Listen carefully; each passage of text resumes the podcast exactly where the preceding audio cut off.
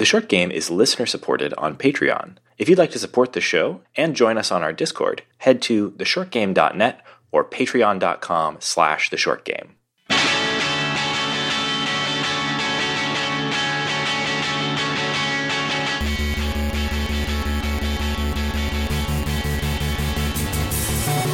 Welcome back to The Short Game. This is a show about short video games, games that respect your time. I'm Reagan Kelly, and I am joined this week by my one and only bro host. It's me, your brother, Shane. Hi, Shane. And this week we are talking about Death's Door. Death's Door. This is arguably a bird game. I'm so glad that we didn't cover this as part of Bird Week, that we could really spend a lot of time with it. You know, honestly, like I was, I was very torn uh, when I first saw the trailer for this. Which, if you haven't seen the trailer, this game prominently features as its main character a little tiny crow hoisting around a gigantic sword. Um, and it's great. And my first thought was bird content.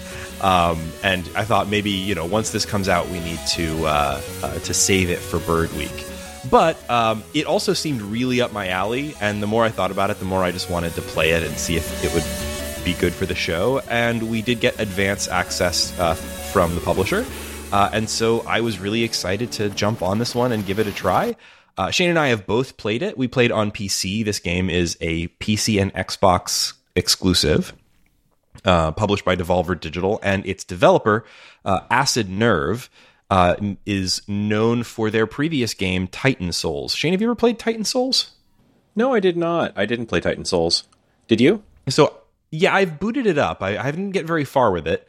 Um, this really feels a bit like an evolution of that game. So, just to set a little bit of a scene for Titan Souls, if you haven't checked that one out, uh, it is it, well, it's got the sort of standard indie game uh, you know, uh, uh, pixel art aesthetic. Well, not it's actually not that standard. It's actually quite a quite a unique pixel art aesthetic, but it is a pixel art game, uh, top down. Uh, with a sort of a Zelda esque sort of feel, similar to this, in that they're both top down games with a sort of a Zelda esque feel. But that game was very laser focused on bosses. And by top down games with a sort of Zelda esque feel, you just mean adventure games?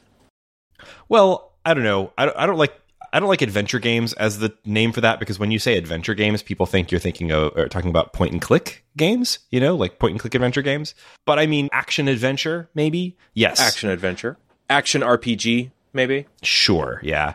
Uh, but Titan Souls was very, very, very, very, very, very hard. I didn't get very far with it at all.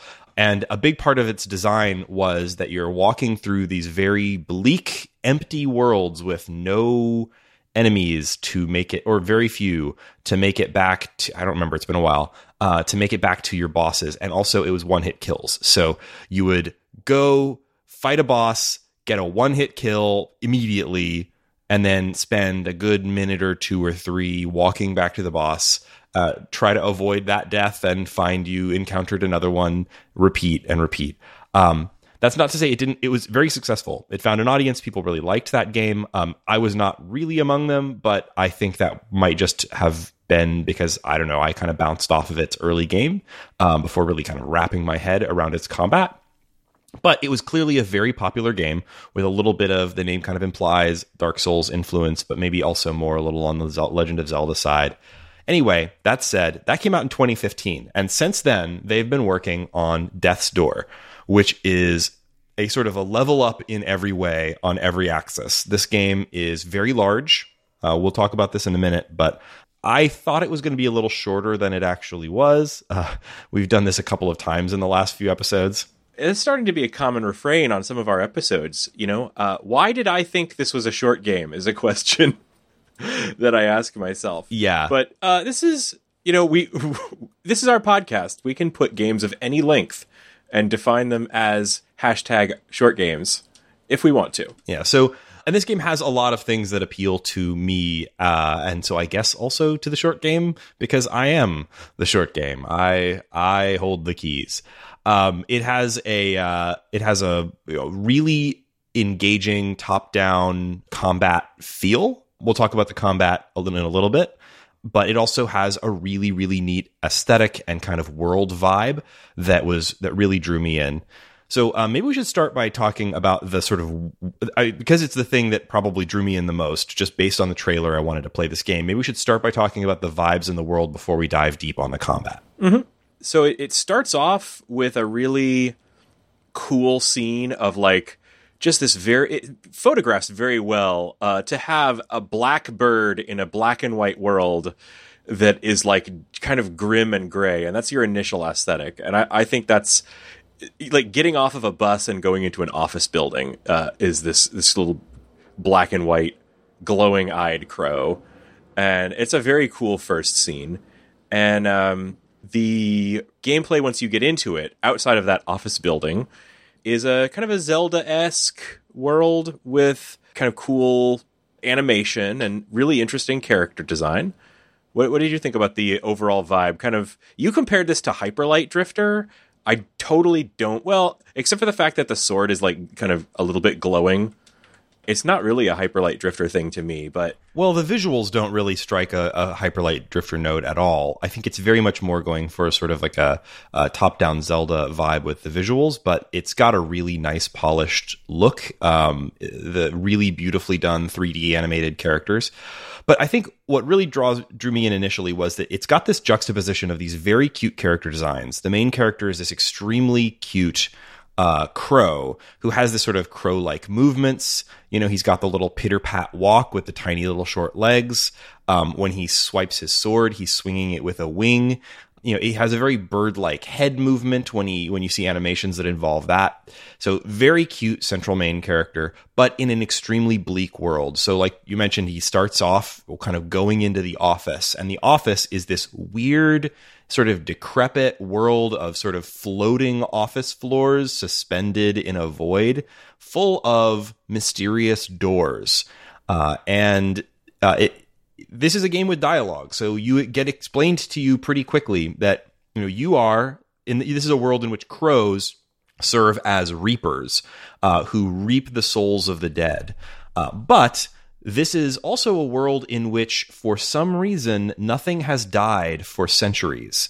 And so the uh, the job of being a reaper has sort of fallen into uh, boredom and disrepair.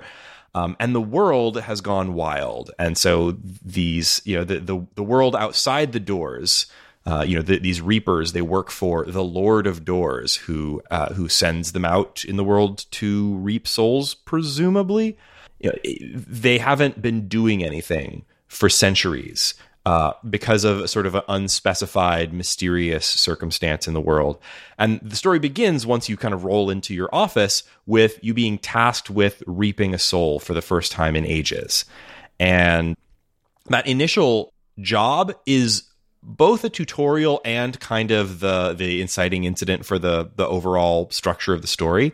You know, they they send you out into a world that's a sort of a little miniature uh, like garden labyrinth kind of zone and you try to, to kill this creature that looks sort of like a weird overgrown plant monster but it escapes you uh, you don't reap that soul and in this world uh, the the reapers the crows live forever in their void that is their office building. But when they're out in the world they age. They you know they eventually die. And because you now have a a job to do which is reap that particular soul and you didn't bring it home uh, you can't come home truly. You have to keep going and get it or you know or you have to you have to be stuck out there and eventually age and die. And so then the rest of the game is sort of exploring this world that has this sort of hub and spoke structure trying to navigate this extremely complicated labyrinth of a world uh, in order to ultimately reap the soul you were originally sent out to get, but along the way, reaping many, many zillions of uh, little individual souls of of little baddies, plus a big three set of big what it calls giant souls, which are these big bosses of these zones. Yeah, and I, I I played this game just to give you guys a size perspective here. I, I think I played it for about eight hours or so, and I've gotten to one of those souls. So, uh, Oh, yeah, okay. I I definitely got lost a lot, but Uh, yeah, I, I think that's probably a little on the extreme side. Although you know, certainly there is room for getting lost on this. yeah, I'm currently very lost in the game. Yeah, I've I've currently uh, so neither of us has completed this game. We're playing it uh, with you know an early release, uh, and it turned out to be a little longer than what we're used to. I've played about twelve hours of this game, uh, and I have gotten two of the three souls, and I'm fight of the three giant souls, and I'm fighting the third. Uh, but that third one, man, it's really really hard. Um, and I'm pretty sure that's not straight up the end of the game. I believe there's some uh, some further content involving the mysterious Lord of Doors that's going to happen after that. The you know reap that third giant soul. Um, but I think I'm pretty darn close to the end at about 12 hours. Um, so not a short game necessarily, but not a super long one either. I'd I'd be surprised if anybody took more than about 20 hours and this is probably more like a 12 to 15 hour game although that puts it a little over our norm i think it still kind of counts and bird content so I'm probably I'm probably t- playing this a little slowly because I'm playing it in little bursts uh, right now, like in between calls uh, on uh, you know on, in a work day sometimes and stuff. i'm telling Yeah, don't don't tell anybody. Uh, once you're not really clued in to where things are, it becomes very easy in this game to kind of find yourself running in circles because this kind of level design is all about opening up these shortcuts but you know if, if you if you don't realize what's a lock and what's a key or, or where to go back to i find it very very easy you say this is hub and spoke and i i couldn't tell you what is the hub in this world design it's so tangled Well, I think it's really interesting. Like I, I, I was, I really like and kind of respect the the the like layout design, the like uh, world design of this. There's kind of two hubs, sort of. Um, so in the you know in the middle of everything is this world out, you know this this um what the world behind the doors or whatever you want to call it. I forget what, what they call it in the game. The uh, the place where the the the crows have their office, basically and a huge part of the game and that's that's sort of your central hub it's where you go back to to do upgrades you know you go back to the back to the office uh, in order and you can there you can talk to some of the other crows there's a uh, kind of a boss crow who is there to help you do things like upgrade your various powers by turning in souls that you've collected and and you know spend those on upgrades to things like your speed. It's got some basic stat upgrade options there. But uh, that's sort of one hub. And as you play you're unlocking doors there that are a kind of a fast travel to other places in the world. But the game does have a kind of a even even outside of that central sort of i would consider that more of a fast travel system than the central hub. Um, the game has a the, the world has a structure where when you initially fight your way into the into the game you're fighting through an area that's sort of like a, a cemetery and then branching off from that cemetery are multiple paths outward. So up from that cemetery, you go up to a uh, you know a mountain peak. That's sort of one spot, and there you fight a boss that's not one of those giant souls, but it's pretty important narratively, and it's also the boss that you uh, see in a lot of the trailer materials because it looks freaking nuts. That's the one that looks like a sort of walking cathedral. Um, we can we can talk about some of the boss designs in a minute, but I, I really really liked that one, and it's it's really good that it was so early in the game. yeah that was a very cool one But spoking out from there, so to speak, are roads that head to those three other big giant souls that you're supposed to kill in order to be able to progress. Okay, and Reagan, can I can I stop you for a second because so sometimes when we sit down to uh, do a podcast, I will fire up the game and just kind of be fooling around with it just to remind myself where I am. And so as you have just been describing this, I have just opened the game and I, I realized why I was stuck on the first soul. And it's the the dang bomb plant that blows up a wall. And I didn't mm-hmm. realize that the plant it never happened for me accidentally. And that was how like at the entrance to the jungle area. And I have been stuck on that for hours. I have backtracked across the entire game and like literally as we are recording oh, right now I have just figured out what it was that got me so stuck. So ah. well, this is the hazard of playing a game before release because, like, you know, if I got that Yeah. stuck under normal circumstances, there's always the option of googling it, right? and I'm not ashamed of doing that. Like, I'm a I'm a time interested gamer, and so that's a big part of how I play games. Is like if I'm if I'm playing a game that I've where it never makes heard it possible. you describe yourself so accurately. I'm a time interested gamer. I mean, I mean, okay, but like, the- I if I get I stuck, if I get really truly stuck, I Google things. Like that's a thing that I do. Yeah, But when you're playing a game before release, like there's nothing on Google for this. It's embargoed. We can't. T- we can't even talk about it until you know next week. Um, so I'm probably I'm probably doing something wrong just by talking to you about it. Uh, but uh, it, it's it's definitely hard when you have these sorts of games that involve puzzles. And I would nec- I, you know I do consider that a sort of a puzzle, that sort of thing where you have to mm-hmm. hit the bomb plant and then run over near the destructible wall so that it fires its little bomb at the destructible wall. I mean, how how obvious do they have to be for dunces like me? Like because the the destructible wall was glowing. I've been looking at those It glows green, and you you know what? The bombs are green too. They match. for hours. I've been looking at those, assuming eventually I would have a power up that would let me blow it up. Like the, well, you do, like and this is something that really firepower. that I really dig about this game. Um, so I, I mentioned that it has this sort of hub and spoke design, and a, a huge part of that is unlocking shortcuts. So um, if all of the destructible walls and unlockable gates and everything else were just you know automatically crashed down for you, the navigation of this world would be basically three straight lines from that central point outwards to the boss zones.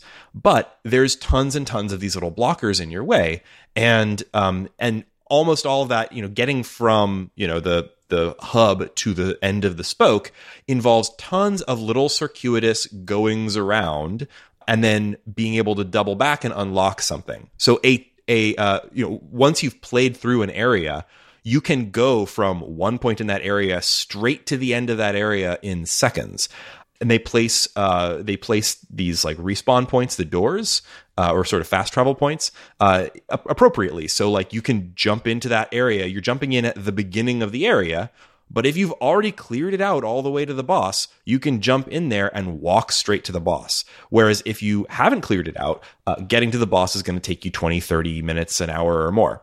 Um, so it's it's a really clever design. It's the sort of thing that you do see in things like Zelda and other games like it. But um, here, I think it's done really, really well. This sort of like uh, doubling back. It, it reminds me. I'm not a Dark Souls player, but like it reminds me a lot of the discourse around Dark Souls about how people talk so much about like how central things like opening shortcuts are you know this this feels like an open world but it's very hemmed in by walls and gates and locks but finding ways through it and unlocking those things Yeah, in that way, the hyperlight drifter analogy is really apt. Yeah, see, in that way, it really is very much similar in the in the world design.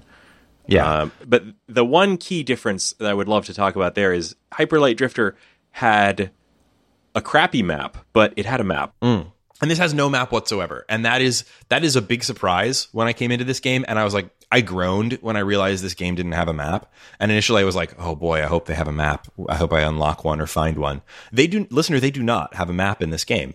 But the the the level design I think is really smart and doesn't really need one. There are frequent signposts, so if you are truly like I don't know where to go next, there's these these very visually apparent signposts that look like a kind of a wooden uh, cutout of a raven that you can go look at, and it'll point you in the direction you should be. You know, it'll say this way to the Urn Witch's Manor, for example.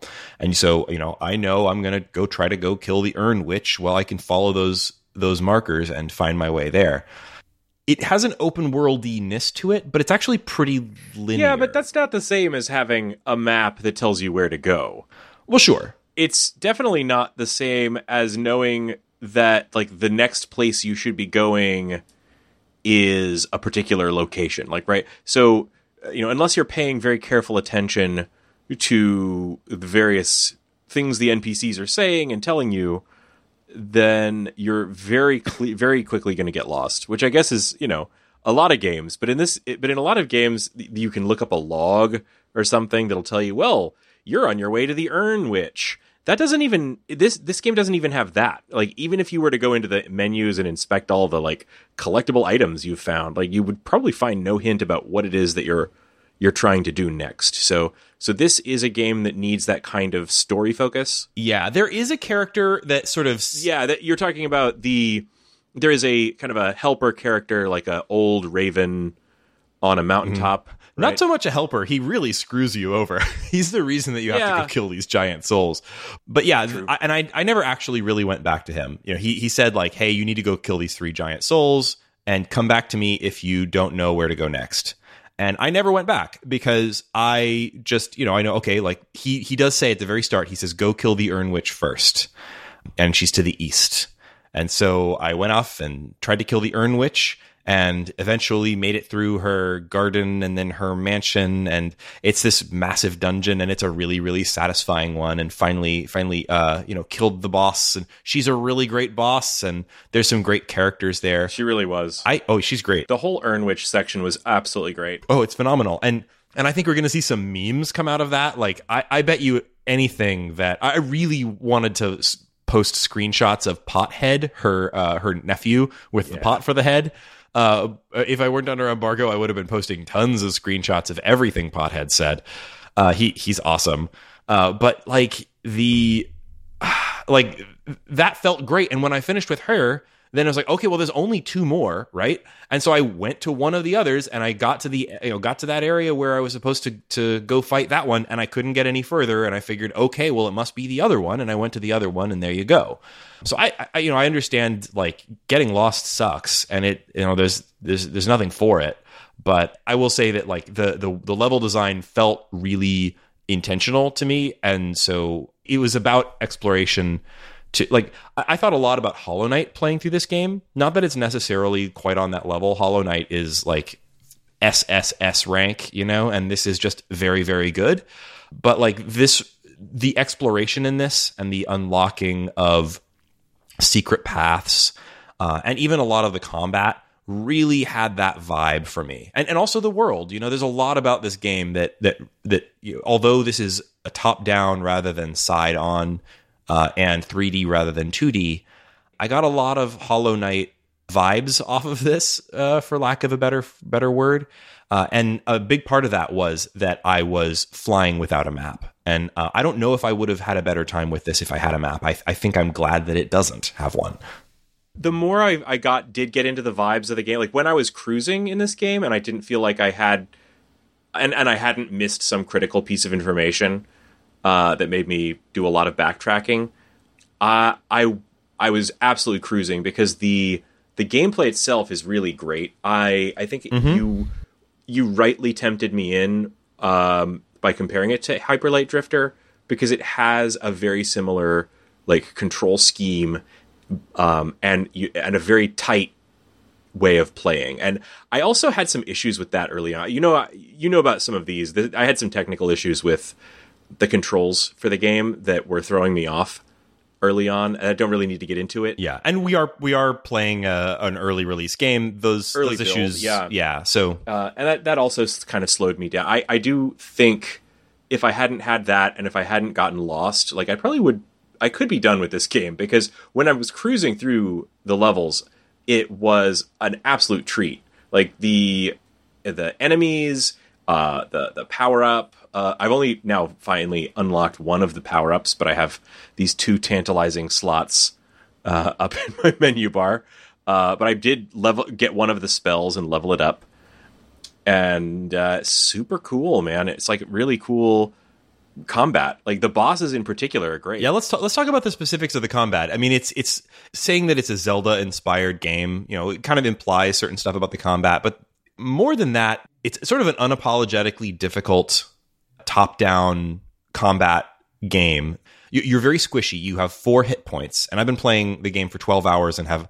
Uh, it's possible to unlock additional hit points, but it's it's unreasonable. You have to find, I think, four of a particular type of hidden shrine in the world, and I've found three after 12 hours. So, uh, or maybe two. So, um, upgrading your health isn't necessarily expected. You ha- start with four hits, and that's it. And you probably are meant to play the game with four hits.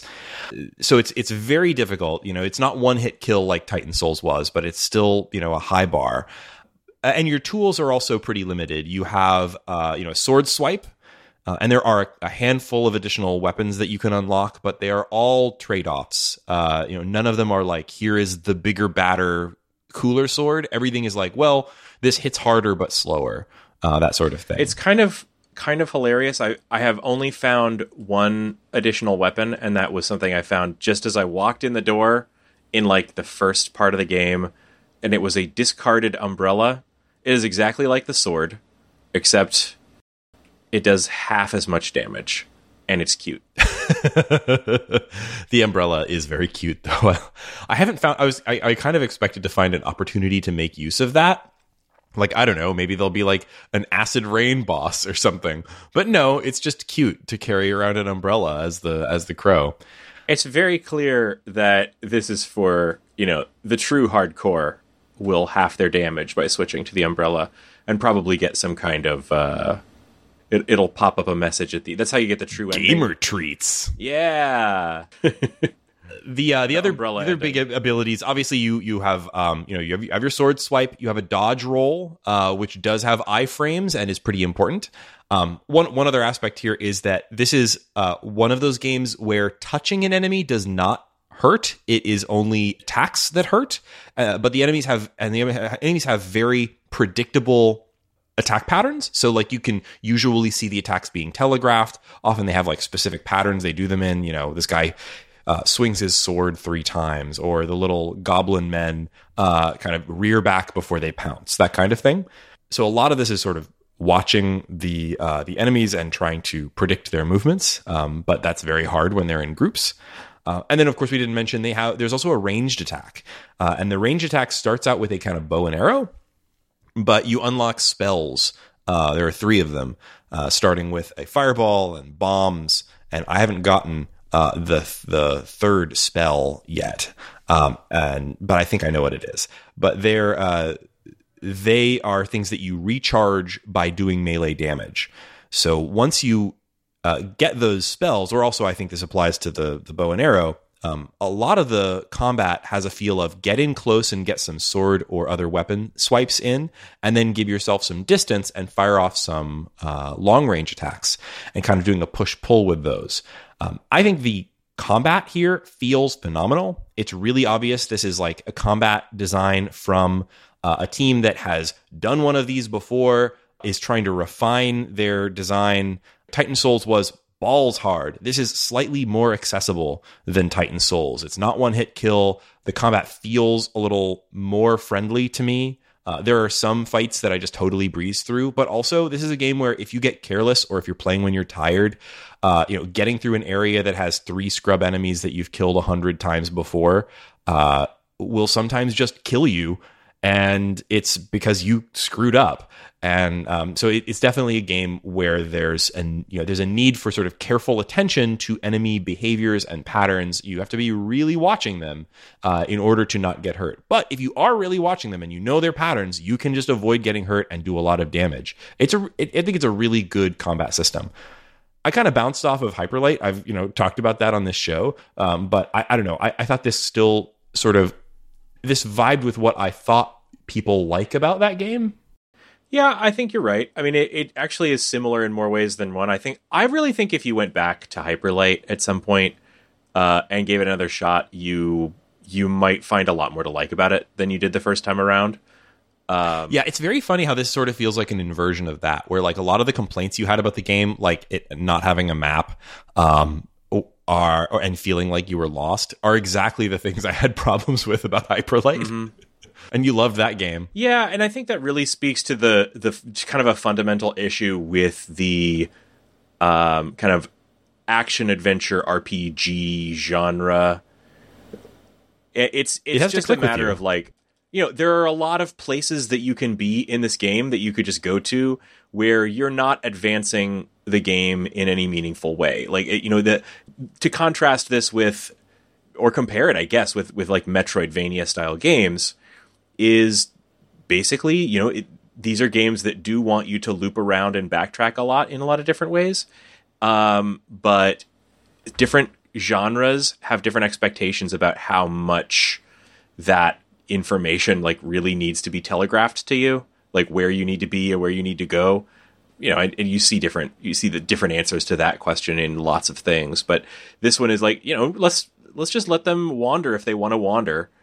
And you know, it's hard for it's hard for you to solve that problem. I think. there is a lot that can potentially be lost by putting a blinking arrow on screen, right? You know, if your goal with this game or with a game like uh, like Hollow Knight or what have you is to immerse the player in a sort of a haunting world, right, and let them feel lost or uh, or unsettled by this world that you're building, uh, then you know putting that blinking arrow or putting that pin on a map um, does potentially lose a lot. Um, but if you don't do that thing, then you also potentially lose players who are playing while tired, you know, or uh, or just aren't used to the sort of subtle indications of where you're meant to go next that a game like this Yeah. lays down. But it's also it is it's really just a matter of um the different designers of these kinds of games use a different visual language to communicate the like the next right thing to do.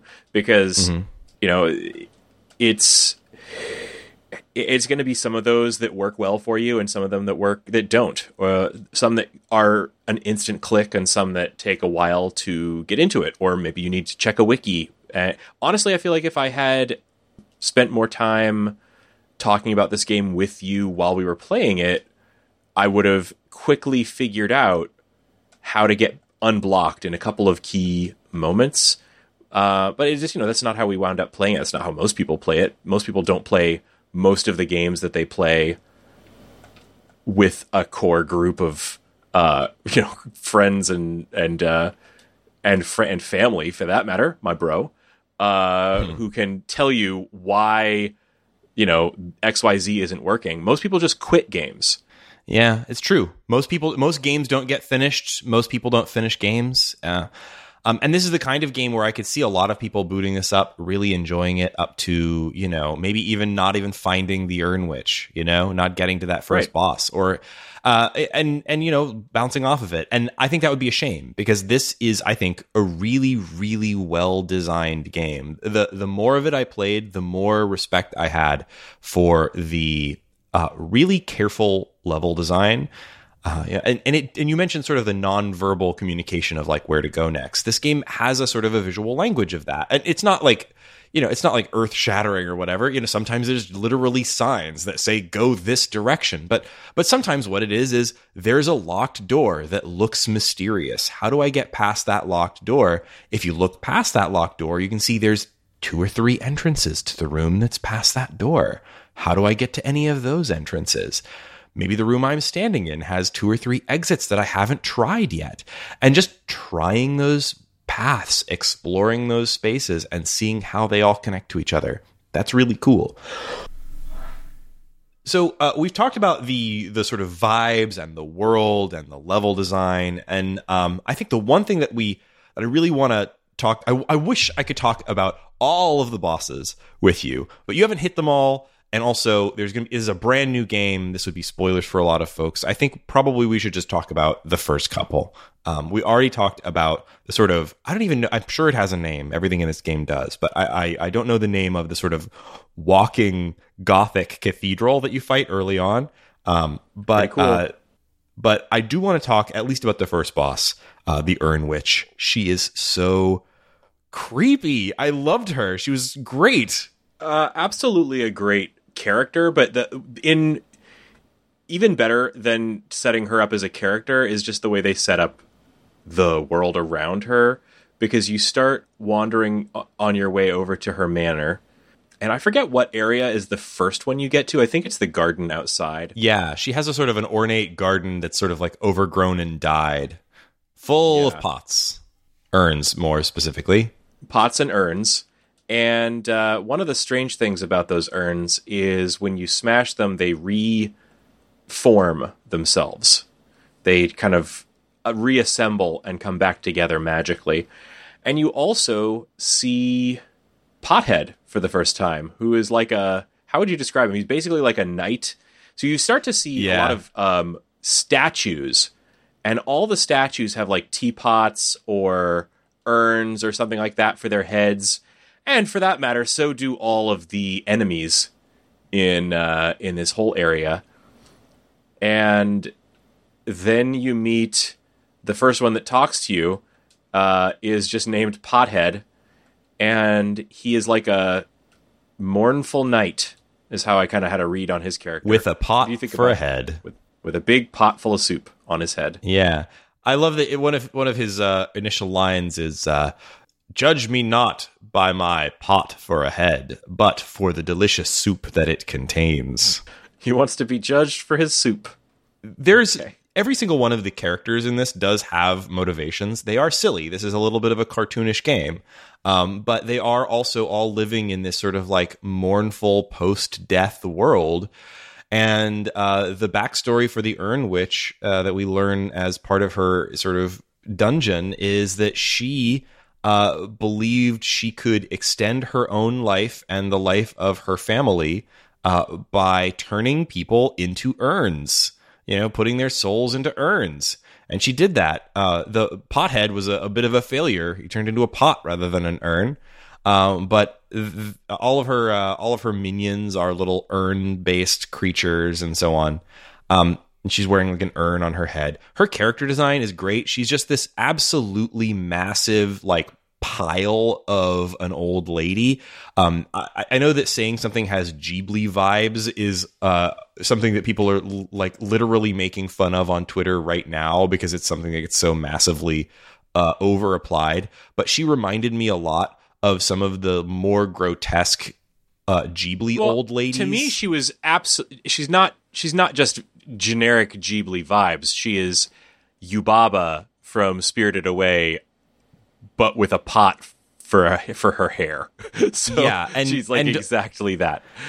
And one thing I love about the uh, her um, her dungeon, and this comes up with some of the other later bosses as well, is that you know you're you're progressing through first her garden and then her manor, and as you do that, you get lots of scenes where like you go in and complete some objective, and when you come out of the room that you were doing that in, she's just standing there, and you know she threatens you or or asks you questions, says you know what are you doing here, little crow, um, and the fact that she's just sort of there it's creepy. She's like legitimately creepy.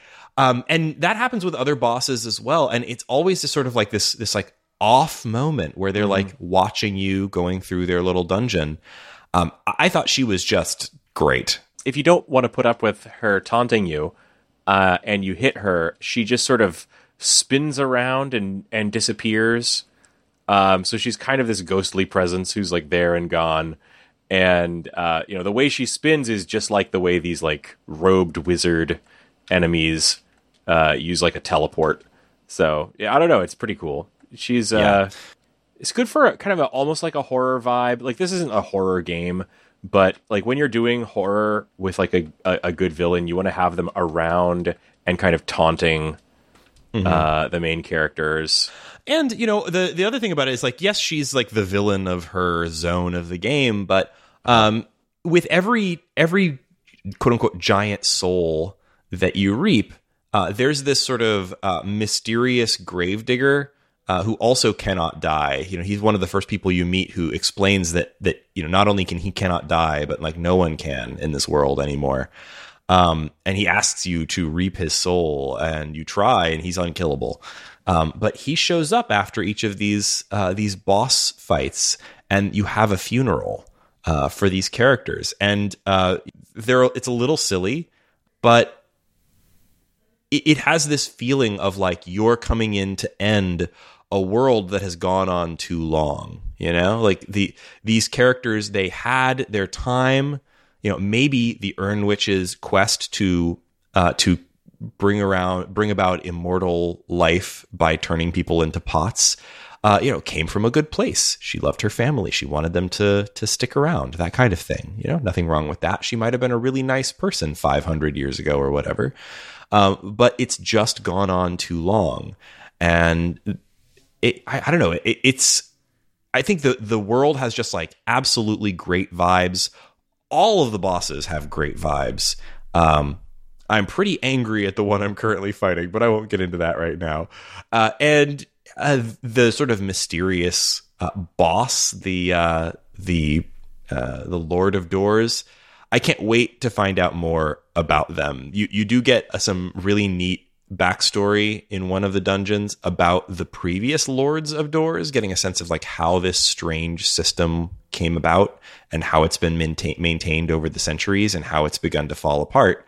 Um, but i don't know it, it has this game isn't like entirely serious. It is a but it is still an interesting fantasy world. So I, I think if you're looking for a game that has you know has lore this game has it. And uh, you know i'm sure i haven't even scratched the surface. I bet you that you know two weeks after this game is out there's going to be a great wiki for me to read. Um, but uh, yeah I, I think it's if you're if you're going in hoping for something with like cool and slightly off or creepy vibes like this has that in spades. And i think that's pretty much all we have to say about death's door for now I'm really looking forward to finishing it. I think I'm just about there at about 12 hours.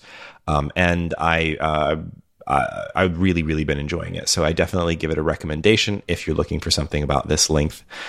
Uh, just to reiterate, the game is on PC. I believe it's it's on Steam, and I believe it might be on other PC platforms as well. And it's coming to the Xbox consoles, both the Xbox One and the Series consoles. Um, we both played on PC. I played with a controller. You can also play with mouse and keyboard.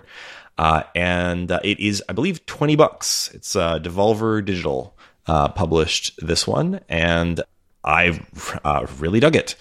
Do we have some time for what's making us happy this week? Yeah, we got time. Yeah. Uh, I can quickly recommend the Fear Street movies on Netflix. Uh, you know, my wife is a huge uh, horror movie buff, and we watch pretty much any new horror movies that come out, or at least she does.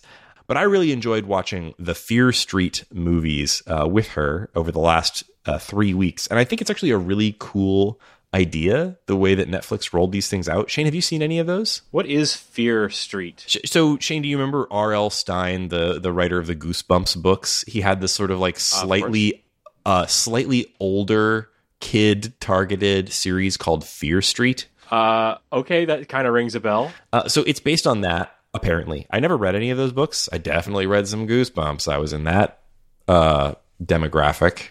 Uh, I know we both did. Um, but these movies are they they did a three movie like a trilogy of movies based on the Fear Street books, and they did it. They they filmed them all at once, and they released them all on Netflix one after another over a series of three weeks which I thought was a really, really smart idea because it felt a little bit like tuning in for a TV show, but like each episode was a full movie. And um, they're all three tied together into a single story, but they were uh, spaced out across multiple years. So the first one was like Fear Street 1994. And then the one before that was like 1970 something. The first one takes place in like 1994. It's got a kind of a um, uh, kind of a you know, obviously it's like 90s throwback vibe, uh, but it kind of crosses like standard horror movie stuff, a little higher gore than you would expect, but also a little more sort of like uh, because it is based on like YA stuff, it has that sort of feeling of like a you know bunch of kids uh, go into the mall, get attacked by a guy in a skeleton outfit, that kind of thing. Um, but uh, it has you know this behind it this sort of creepy story of this evil witch that's be you know that's that's uh, been haunting this town for generations. And the next movie uh, flashes back about one generation to the 1970s but it ties very much into the things that happened in the first movie. So you you know you see some moments from the first movie uh, in that previous one uh, the 1970s one. And then it goes all the way back to 1666 to when that witch was alive, and she's the main character of that third movie.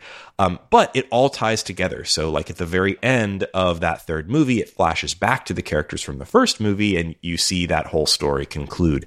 Um, it's a, I think it's a really, really smart approach from Netflix, filming these things essentially like essentially like a series of uh, like basically like a big uh, season of a TV show.